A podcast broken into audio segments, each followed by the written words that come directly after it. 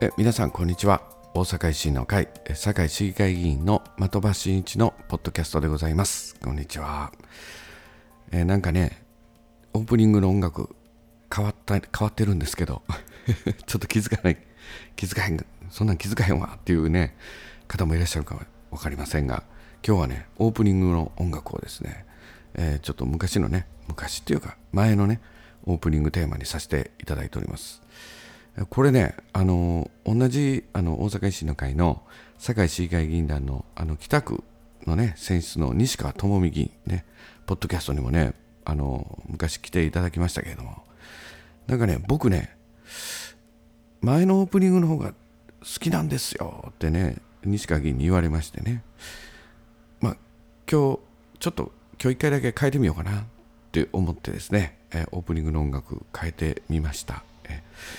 あの今のオープニングもね僕も一生懸命作ったんですけどね、えー、まああの今日だけちょっと変えてみます。えすいません、余談で申し訳ありません。え本日はですねろくがつにじゅうににち土曜日ですね、収録させていただいております。えー、昨日はですねろくがつにじゅういちにち金曜日、えー、堺市議会起きましてですね臨時会開催されました。えー、まああのろくがつここのかのねあの市長選挙の後初めてですね、えー、永藤市長がですねこの本会議に臨むということでありまして、もう新たにこの新しく誕生した永藤市長のですね所信表明、これがですね行われました。もう新たな時代の幕開けとして、まあ、次のよねんかん一体社会はどういうふうに方向性で向かっていくのかというところがですね大いにあの注目されておったと思います。まああのね、メディアテレビでもですね、えー、取り上げていただいているみたいでありますが、えー、僕もですねこの永藤市長のですね所信表明、ね、あの市長もね緊張されてるたと思うんですけどね、えー、な, なんでか知らんけど僕も緊張してましたねえ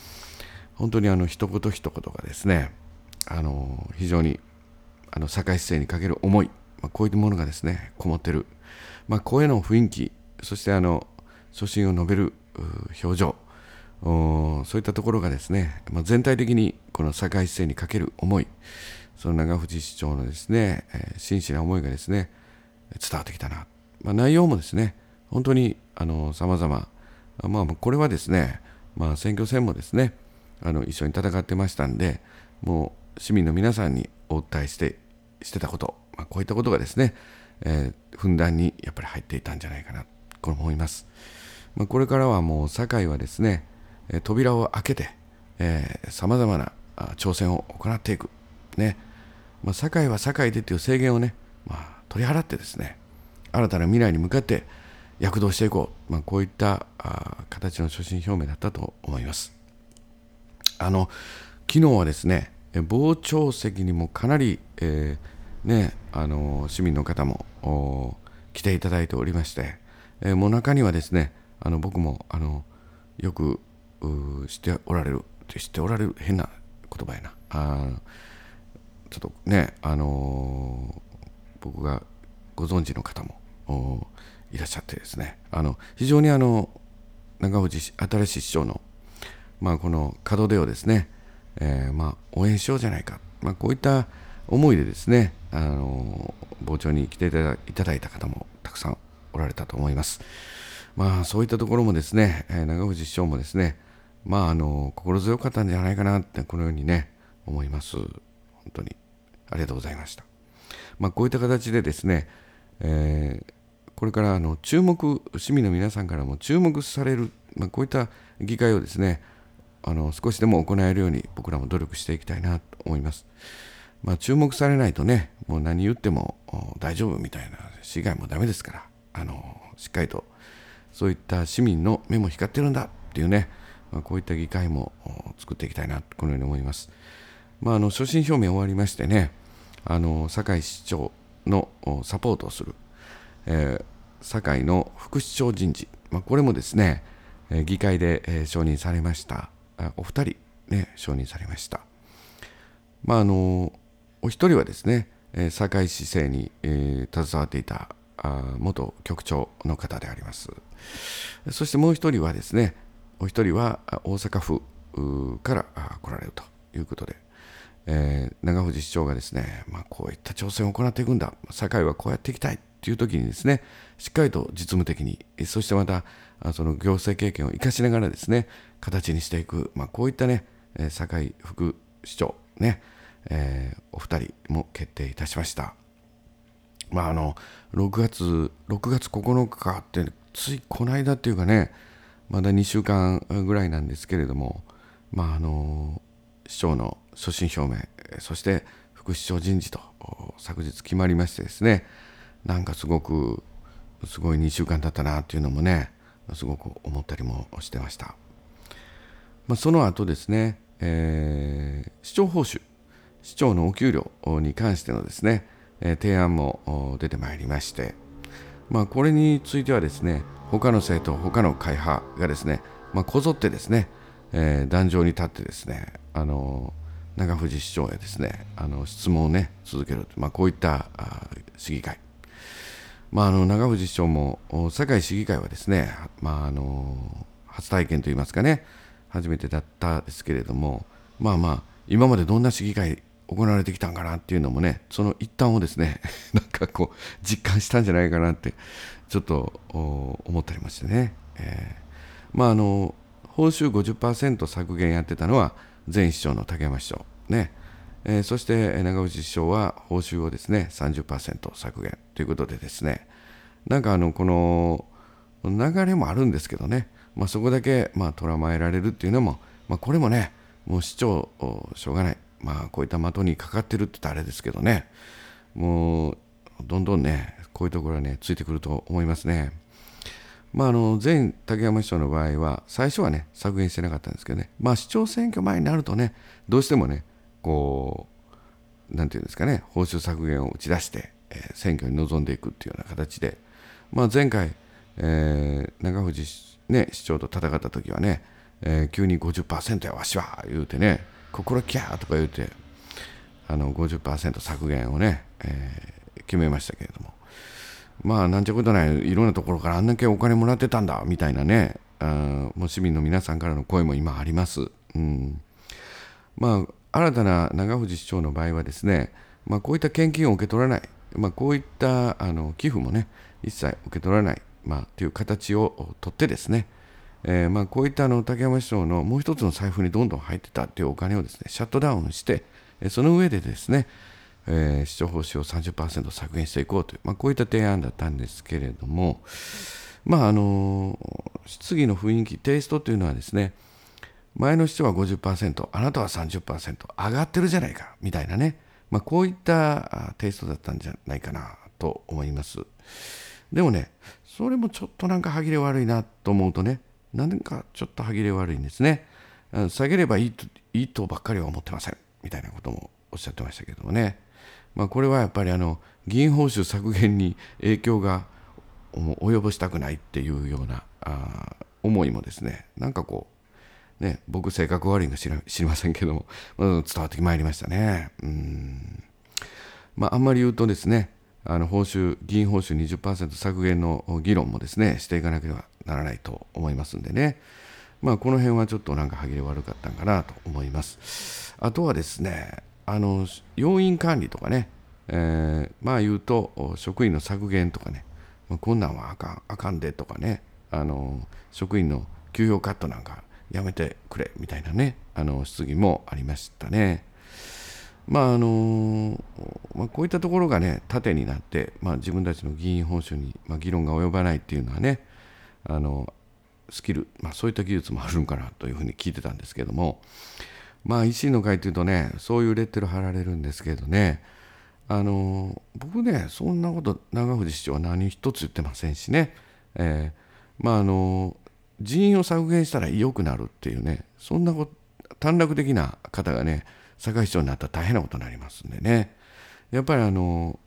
仕事のね、あの結果が分かる、まあ、評価、評価基準、まあ、こういったものね新たに導入していくという、本当にあのしっかりとお仕事ができる人にはあよりなんていうんですかね、評価を上げていくんだ。まあ、こういったところもですね、あの新たな躍動感ある社会姿勢を作っていく上でですね、必要なことでないか、まあ、こういうような形で改革も行っていこうというところはベースにあるかと思います。まあ、あのそんな短絡的な組織運営はね、あのありません。まあ、あの今後はですね、まあ、あの市民の皆さんからしっかりとご評価いただける仕事をどれだけ市役所がやっていけるか、まあ、そのために組織運営があって、まあ、人事評価というのもですね、改善していくというのがね、いるかと思います。まあ、この報酬削減もいろいろね、いろいろ議論ありましたけれども、結局は皆さん可決と賛成ということで、えー、可決されました。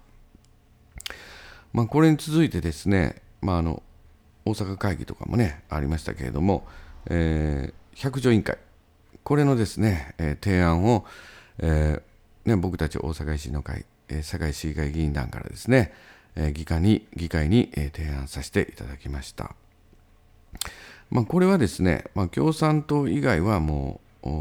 共産党以外はもう討論もなかったということでですね、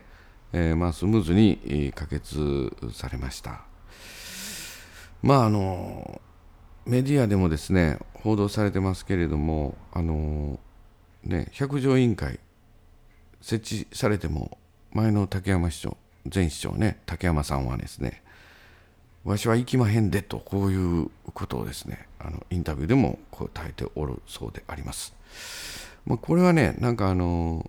堺市の事務、うん範囲じゃないみたいなねこともおっしゃっているそうであります。まあ、しかしですね、あの今回のね百条委員会の調査事項としてはですね、まあ、あの選挙に関するということになってまして、あのこの選挙というのはですね、堺市長選挙はですねこの堺市の選挙管理委員会の事務範囲でありましてですね、えー、しっかりとこの堺の業務範囲であります。まあ、特にこの選挙関連といいますと、この竹山さんの問題においてはですね、まあ、領収書等々の二重計上なんかありましたんでね、まあ、これははっきり言って選挙の方に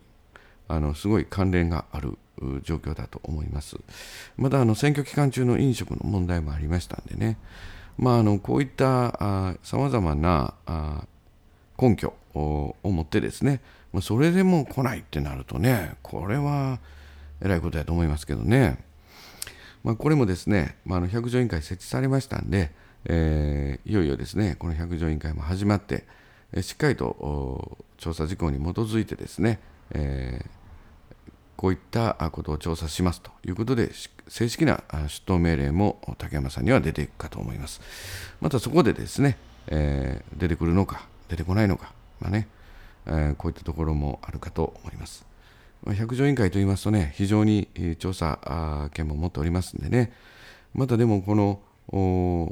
世論的にもですね、非常に注目されるところでありますので、しっかりとやってまいりたい、このように思っております。まあいろいろですね、堺市長選挙終わってからもですね、堺市議会もいろいろですね、あります。まあしっかりとですね、頑張っていきたいなと、このように思っております。まあ、あの新たな時代の幕開けとして、えー、僕たちあの堺大阪維新の会のね堺市議会議員団もさまざまなあ政策やですね、えー、今後の議会対応、そして、えー、委員会対応、こういったところもですね、えー、議論を進めております。まあ、特にですねあの今手分けしてやっている、まあ、堺市のさまざまなあ事業に関しての新たな検証作業でありますとか、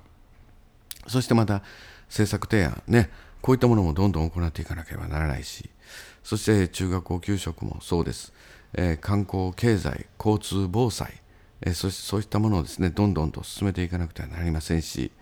えー、またあの地道な医療福祉教育、こういったところのですね基礎的な住民サービスを上げていくためのそういった財源を生み出す改革、これもね一つ一つ、まあ、これやったってそんなに的場君お金節約できないよねって言われることもあるかもしれませんが、塵も積もっていく、しっかりとですね地道にですね、えー、市議団じゅうはちにんもですねやっていきたい、このように思っております。まあ、今後ですねさまざまなニュースをしっかりとお届けしていくために、しっかりと新たに頑張っていきたい、まあ、こういったね思いにもなりました昨日の堺市堺市議会臨時会でした。またこのご報告させていただきました。それではまたお時間になりましたので、またあの収録させていただきます。的場真一でした。お聞きいただいてありがとうございます。よろしくお願いいたします。失礼いたします。